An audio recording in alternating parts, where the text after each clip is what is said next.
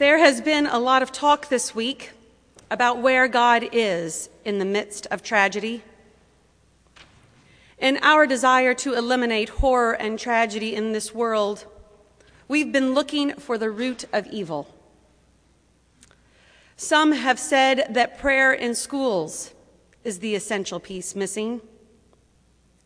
Some have said that the NRA needs to be eliminated. It has been suggested that armed guards in schools is the solution. There has been a call for more checks on the mentally ill.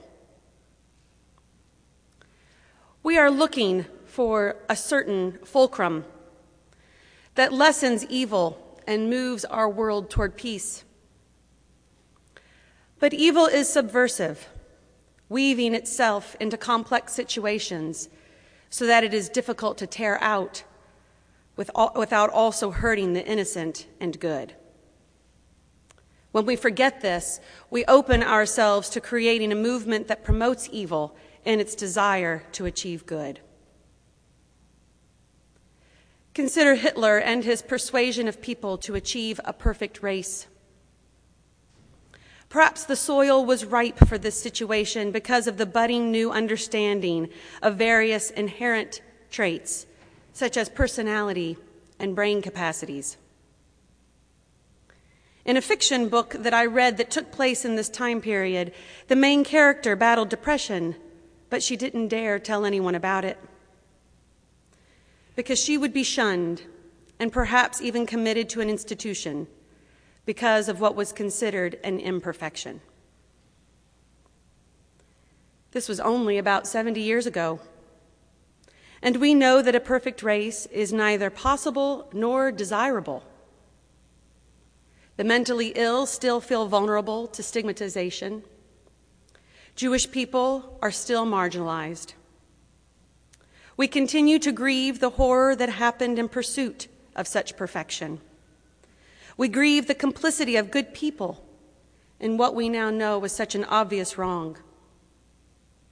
When we witness or experience such horrors, we wonder where God is in the situation. We have in mind how an all loving, all powerful, and good God should act and we don't witness God's action, and when we don't witness God's action as we imagine it, we wonder if God is who we think God is. Unable to make sense out of any of it, we consider our options turn away from God or turn toward God in trust, waiting for something to be made clear. We consider Scripture's reminders of God's action, seeing if in the remembering we can keep our eyes open for God to reveal God's self again. This holy season of Advent reminds us of some important characteristics of God. We look to the words of the prophet Isaiah, as found in chapter 53, where the prophet talks about the suffering servant. For he grew up before him like a young plant, the book reads, and like a root out of dry ground. He had no form or majesty that we should look at him, nothing in his appearance that we should desire him. He was despised and rejected by others, a man of suffering and acquainted with infirmity. And as one from whom others hide their faces, he was despised, and we held him of no account. That's a portion of chapter 53 in the book of Isaiah. We hear of God's action in Mary's song, the Magnificat, which we said together this morning, and is the portion of scripture that follows where the gospel reading ended. Mary rejoices in God's disregard for the established order of the world, the order that has so often been used to explain God's blessings the reasoning goes if you have a lot, then God is on your side. If you have nothing, then you are out of God's favor. But Mary's experience illustrates something different. In words similar to Hannah's song, which are found in, the first, in 1 Samuel, Mary sings of God's favor toward the lowly servant. Rather than affirm the proud, he scatters them in the imagination of their hearts. Rather than feed those who have gratified themselves with the things of this world, he turns them away. But to those who have nothing, the lowly and the hungry, he tends to them, lifting them up, filling them with good things. It is because he is merciful that he remembers their needs and does not leave them wanting.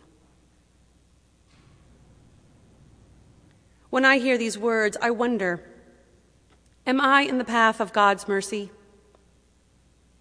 How am I aware of my own hunger so that I might allow God to fill me?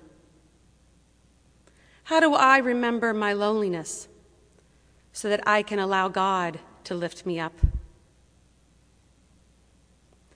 This fourth Sunday of Advent reminds us of our right relationship with God.